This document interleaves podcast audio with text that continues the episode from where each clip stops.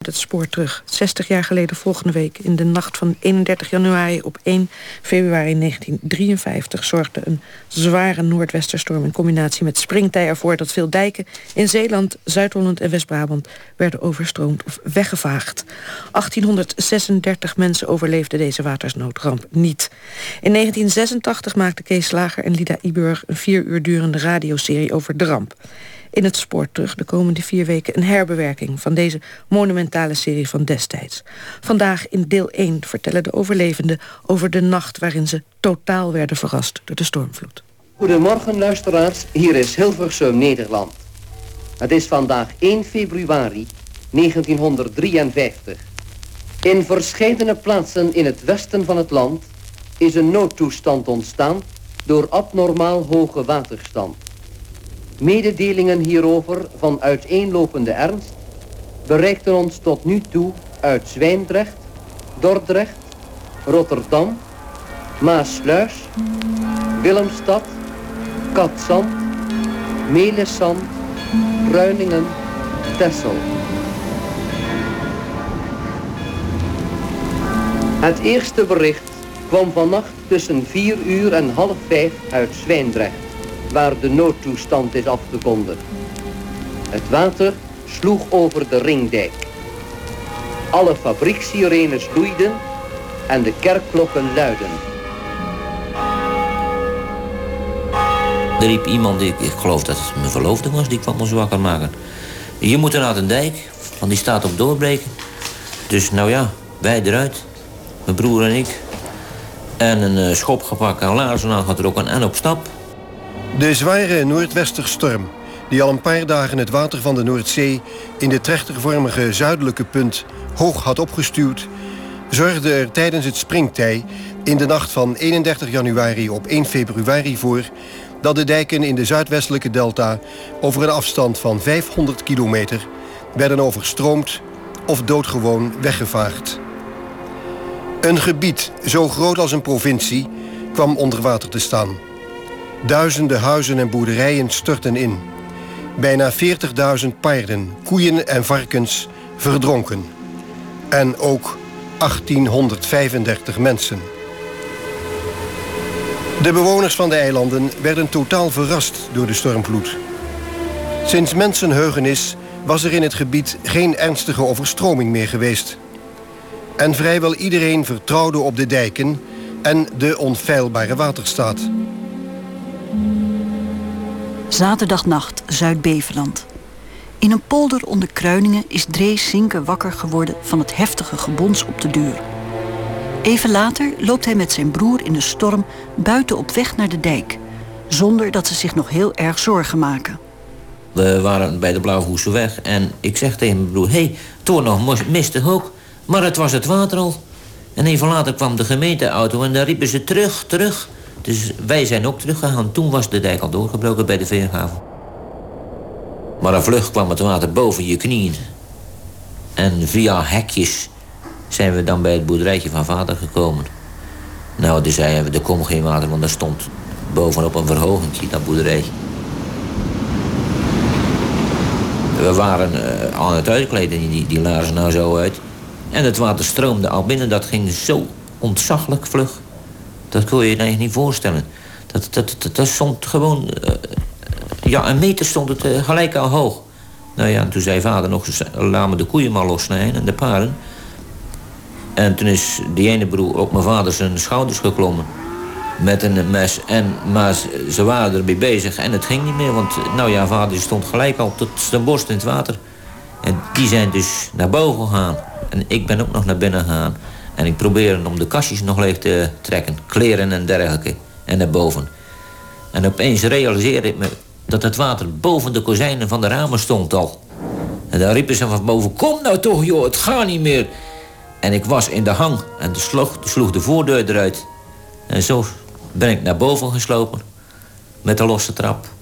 En dat was allemaal een losse trap vroeger natuurlijk in de gang. Ja.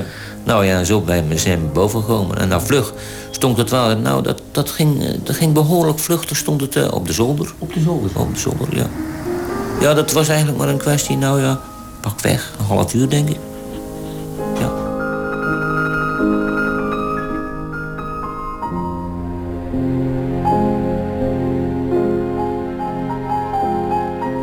lang voordat de omvang van de ramp doordringt tot de rest van Nederland. Pas na het weekend van 1 februari kunnen velen de vaak emotionele verslagen van toenmalig verslaggever Jan de Trooijen volgen op de radio. Hij huurt op die maandag na de ramp een vliegtuig en geeft boven het getroffen gebied zijn eerste indrukken weer. Weer hetzelfde troosteloze beeld, verscheurde spoorlijnen, wegen die zomaar ineens doodlopen in het water, huizen die verzakt zijn, land hier en daar een klein plukje dat boven komt, elektriciteitspalen waarvan alleen nog de top boven het water uitsteekt.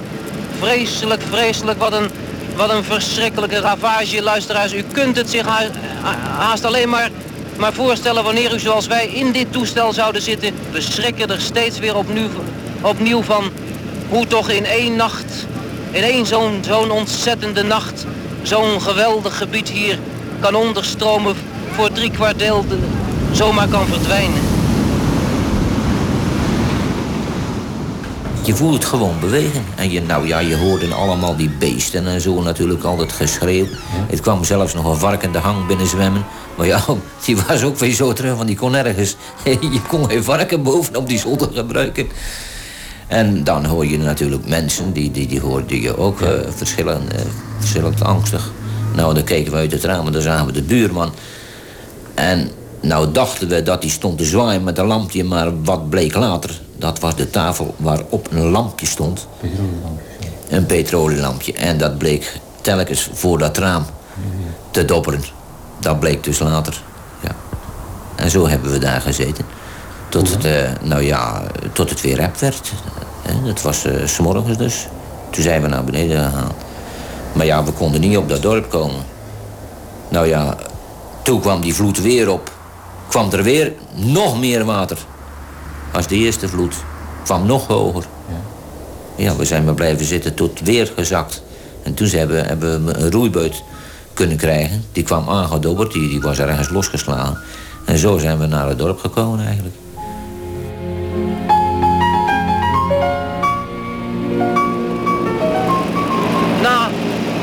De vreugde over walgere luisteraars dat daar nog toch zo behoorlijk bij lag. Een nieuwe deceptie voor ons. Nu we laag scheren over het eiland Schouwen en Duiveland. Hier links beneden ons zien we Zierikzee. Dat is een van de weinige steden waarvan het centrum dan droog ligt. Maar de buitenwijken staan ook totaal onder water.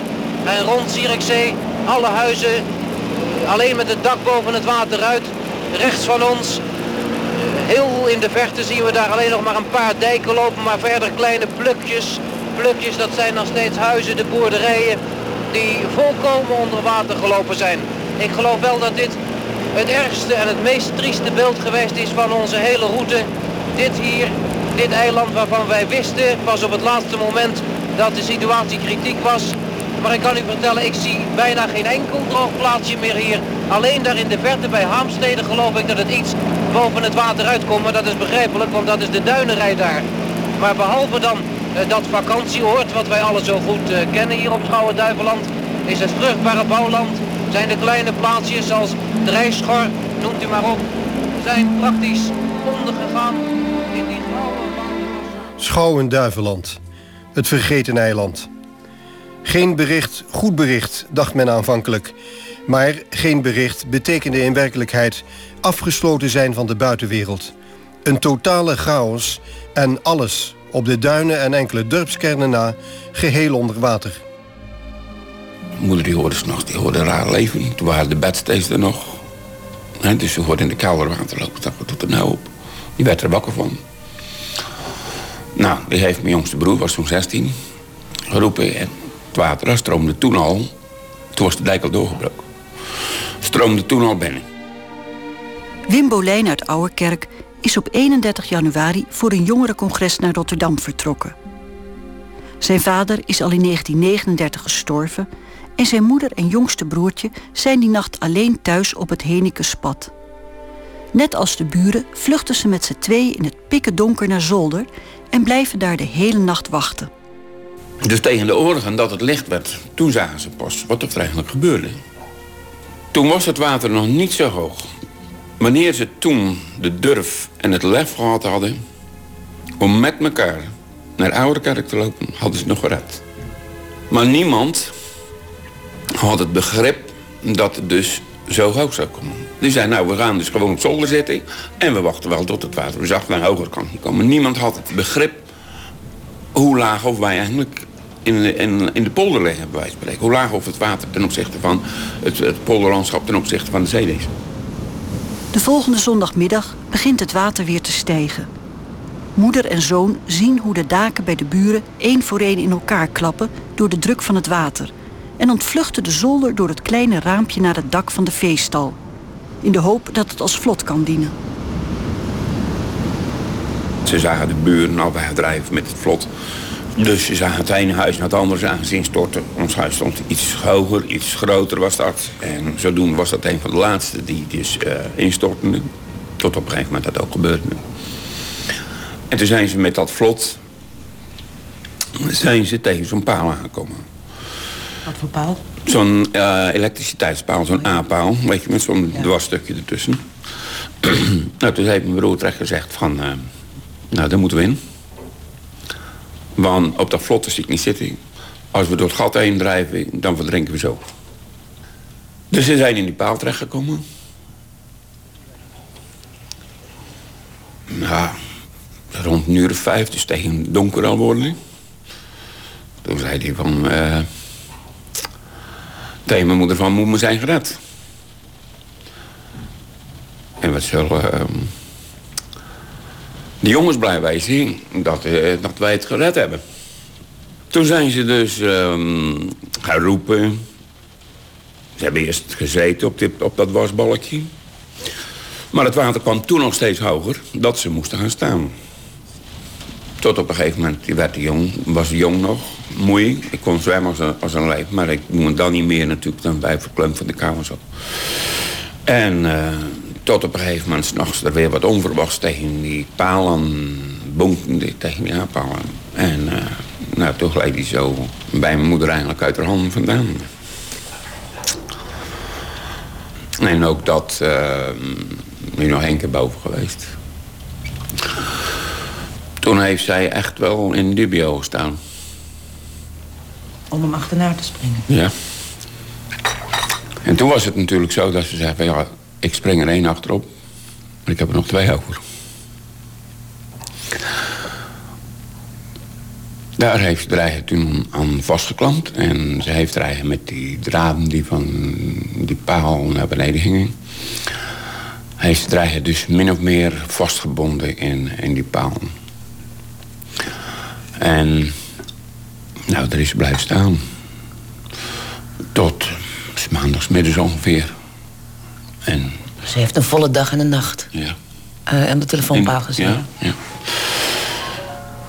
En tot ze dus van Ouwerkerk zei, ja goed, toen werd het dus overal. Toen kwamen de mensen weer een klein beetje, toen ging het water inderdaad zakken.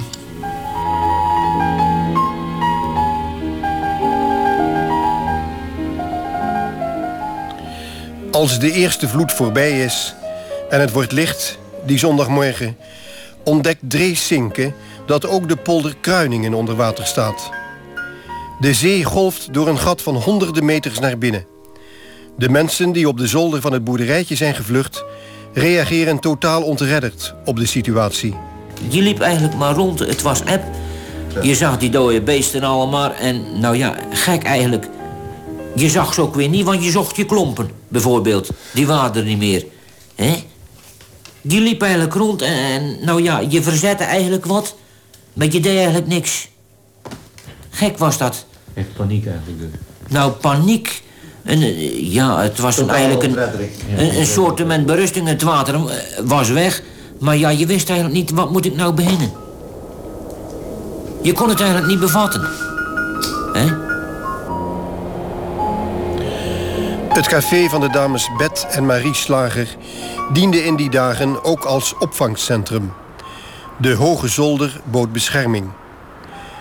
De dames hielden een dagboek bij en wij krijgen hun enige exemplaar. Een stukje uit dat dagboek. 1 februari 1953.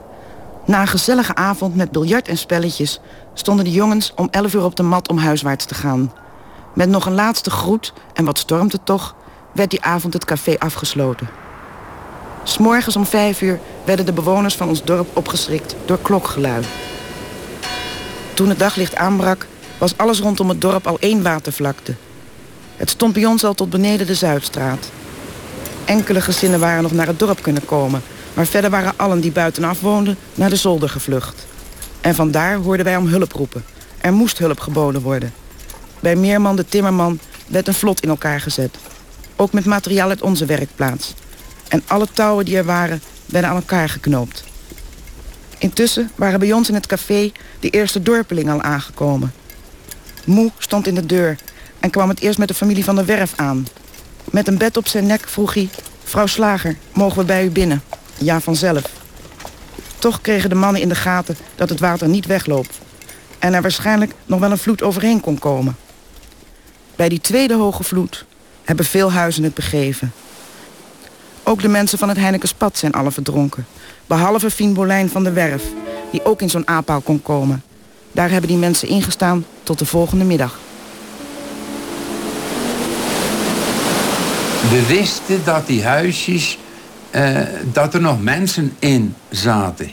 En toen hebben we er met man en macht aan gewerkt om iets te maken dat dreef. En toen hebben we alle touwen die maar te vinden konden zijn op Ouwerkerk nog, hebben we opgescharreld. Daar hebben we één grote lijn van gemaakt.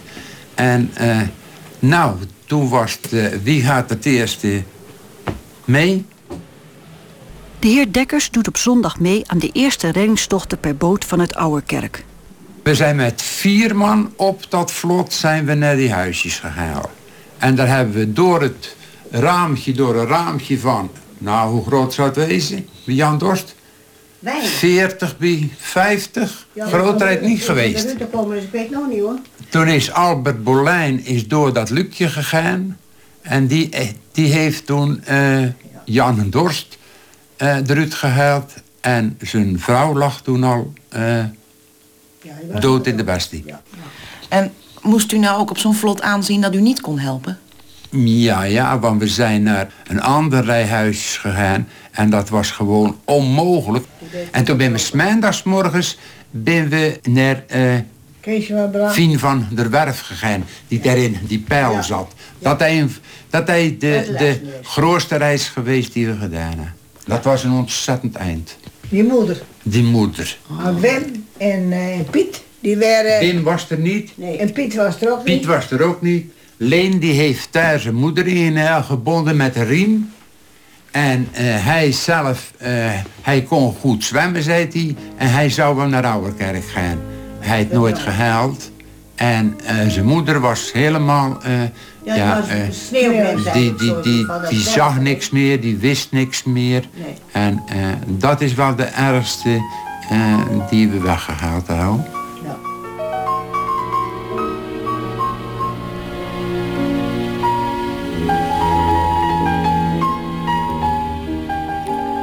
Verslaggever Jan de Trooijen, het rampenmannetje zoals hij later genoemd zal worden, bevindt zich alweer op een andere plaats om de luisteraars te berichten. Op een dijk bij Rilland Bad wacht hij op een reddingsbootje. Het is een gedrang hier natuurlijk. Het is een vreselijk gevecht wat die mensen leveren om hier bij de wal te komen. Er wordt met man en macht geroeid. Nog een paar slagen. Ja, daar komen ze en we zien alweer dan het bekende beeld, luisteraars. Daar zitten in dat kleine bootje toch maar liefst, ik schat 2, 4... Zeker 5, 6, 7 man in dat ene bootje. Dit is toch weer een geweldige prestatie van die jongens. Bent u een van de mensen die meegeweest is, meneer? Jazeker. Was dat een verschrikkelijk karwei zeker, hè? Ja. Dat was het ergste van de 3. Want er zijn te weinig boten, hoor. Met één boot kan het niet af. U kunt het niet af met één boot? Te doen. Er zitten nog veel arbeiders daar. Nog veel mensen, ja. Werkelijk ook in gevaar. En er zijn eigenlijk nog mensen die niet mee willen. Maar er zijn nog mensen in, want we hebben hier een vrouw die moet bevallen. Oh, en die heeft u er nog af kunnen halen? Ja, en nou komt de wind weer opzetten, dus het is niet met één boot om te doen. Dus we moeten nou hier eigenlijk een klein vletje. Eigenlijk ophouden en de pontoniers eigenlijk erbij, dat is het enige. Ja, die zomer bij hem kan het dan niet redden. En dan hier, luisteraars, het gezin wat zojuist dan door deze man aan het bootje... Hoe is uw naam, meneer? Jozef Johannes ter, geboren ter Helmbad, 2 januari 1918. We zijn hopelijk allemaal, lieve zus Trifonia... En de vrouwen hier aanwezig. Moeder komt straks. Bid voor ons. Ik dank u. Vader en moeder uit Eerwijk, ik kom zo naar huis toe hoor. Dag, we zijn gered gelukkig.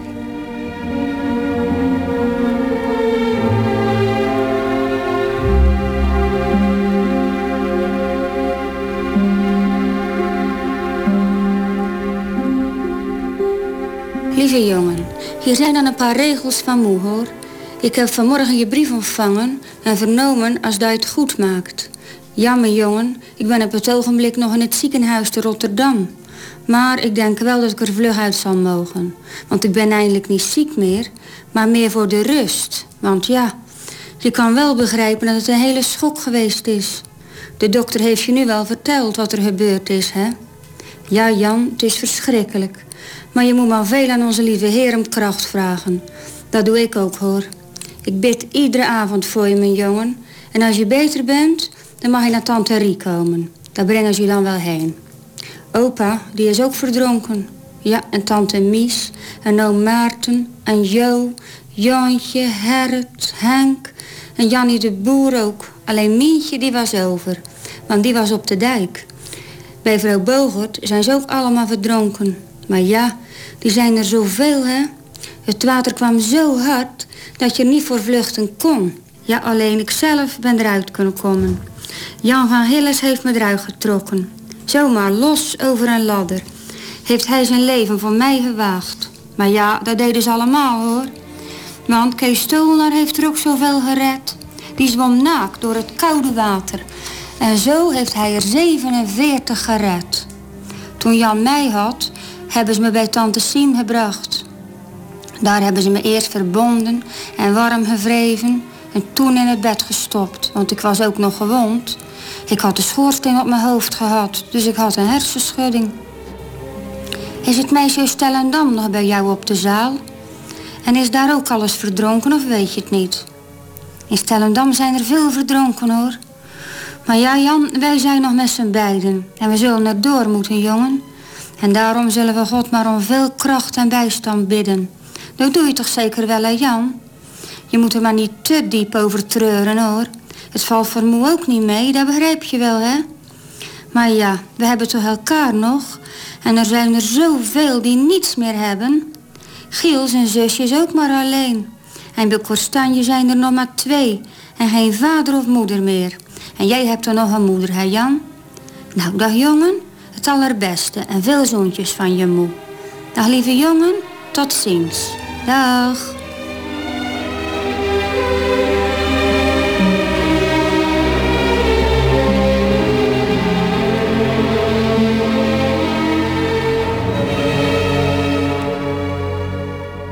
Toen zijn we op Alpsluis, waar nu de paardjes lopen, je weet het punt, daar zijn we gestrand. En daar konden we niet verder. En daar zijn we toen 3 dagen en nachten gebleven. Aanvankelijk met 20 mensen in een huisje, wat half tegen de dijk aangebouwd was. En na 3 dagen zaten we daar met ongeveer 90 mensen aankomen spoelen op vlot. Want heel Nieuwerkerk, of een gedeelte van Nieuwerkerk, kwam dus aanspoelen op vlot en daar tegenaan. Ben ik niet erg gelovig, maar op een gegeven moment er was een oudere, zwaar gereformeerde boer en die zei, we zullen allemaal eens in gebed gaan. Ja. En dan wil je wel? En ja, dan wil je, geef toch wel rust. Ja, ja, een openbaar gebed werd omgevraagd. En die man ging toen op een gegeven moment voor een openbaar gebed, bovenop het zoldertje. Terwijl dat huis stond te schudden en nou dondert de zaak in elkaar, we gaan er allemaal aan. Ja, maar ja, dat moet je dan niet zo uitleggen. En toen heeft hij gebeden en toen zakte het water, zo is het natuurlijk niet.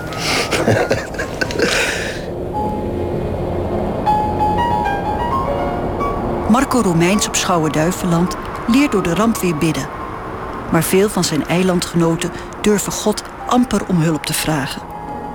Zij zien de watersnood als zijn straffende hand.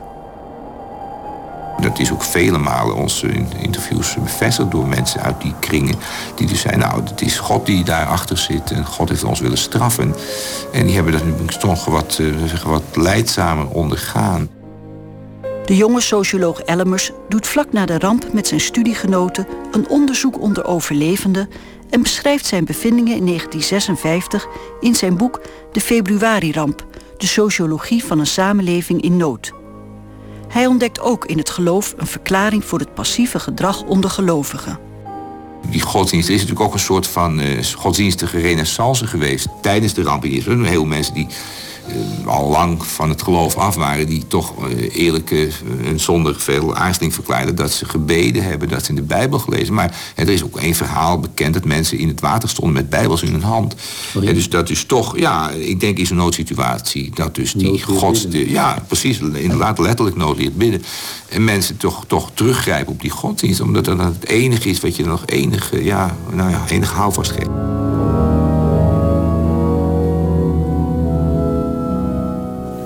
Werden de mensen geloviger?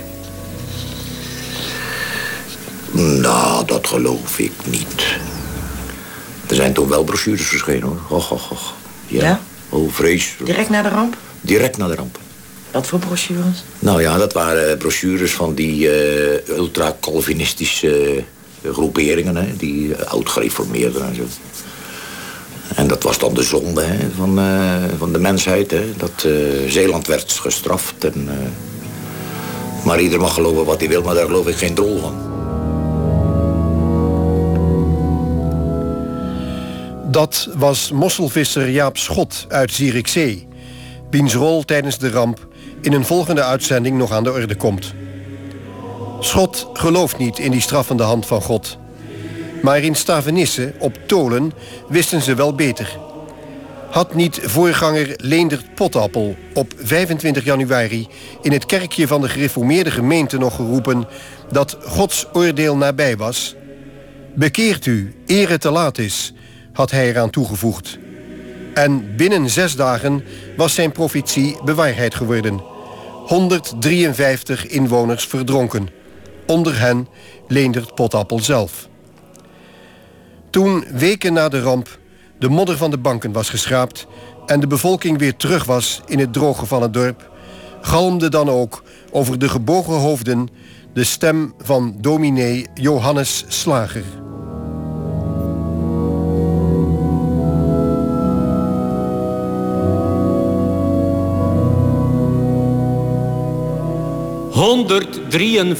...153 doden... En dan te bedenken dat zo weinigen van hen waren uitverkoren. 153 doden als een straf van God over deze zondige samenleving. Het waren rechtvaardiger geweest als er in Stavenisse geen 153 levenden meer waren overgebleven.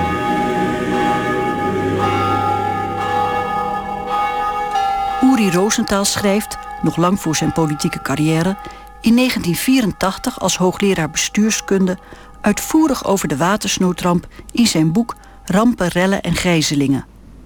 Hij ziet onder meer een verband tussen en tijdstip van de ramp, de nacht van zaterdag op zondag, en de reactie onder de streng gelovigen. Dat tijdstip kiest de Heer immers niet voor niets. De Heer van boven doet je dat toch niet aan? Dat is serieus een heel belangrijk punt geweest. Ja. Dat doet de Heer toch niet. Ja. En als de Heer dat dan doet, dan is bidden, zeker op zondag, beter. Zou ik geneigd zijn om als ik me verplaats in de gedachtenwereld van die mensen, dan is bidden, helpt dan meer dan dat je met mensenhanden wat gaat doen. Nou, dat was 1. In de tweede plaats, en dat is ook heel erg belangrijk geweest, men hoorde van dat wassende water. Maar het kost voor mensen tijd om een aantal signalen dan op een gegeven moment op een rijtje te zetten. En dan te zeggen van, daar komt een dreiging. Een reële dreiging. Men is geneigd om te rationaliseren. Van, het zal wel meevallen of ach, dat hebben we wel eens meer meegemaakt. Nou, in 44, 45 had men het inderdaad net meegemaakt, 10 jaar eerder. Hè? Men vergat dat het toen om iets heel anders ging. Een kunstmatige inundatie in feite. Nou, dat soort dingen hebben een rol gespeeld. Ja, en toen kwam het water ook niet zo hoog, hè? En toen kwam het water dus niet zo hoog. Dus dan gaat men denken van, nou, het zal nu ook wel weer niet zo vaart lopen. Er was ook, en dan komen de waterschappen en en Rijkswaterstaat en Provinciale Waterstaat wel in het beeld. Er was ook een gevoel dat Waterstaat, ja, dat was een onfeilbare organisatie, hè? De Nederlanders die zich met dijken tegen het water hebben verweerd, even lang. Nou, Al dat soort dingen bij elkaar geven aan dat het tijd heeft gekost om de mensen rijp te maken voor die waarschuwing. Ik heb ook ergens gelezen dat sommigen het ook maar aanstellerij vonden. Ja, zeker. Ja, zeker. Hè? En dat is een algemeen beeld dat je überhaupt hebt van waarschuwingen die van ver afkomen. Of die rechtstreeks bij je binnenkomen. Dan is er vaak de neiging om eerst eens even te kijken of anderen in soortgelijke situaties zich net zo zullen gedragen als jij. Wat stel je nou eens voor dat je zelf de enige zou zijn die in pyjama het dak op gaat? Dan sta je toch letterlijk voor paal. Ja, ja. Nou, dat is een beetje... Daar lacht het dorp nog jaren om natuurlijk. Precies.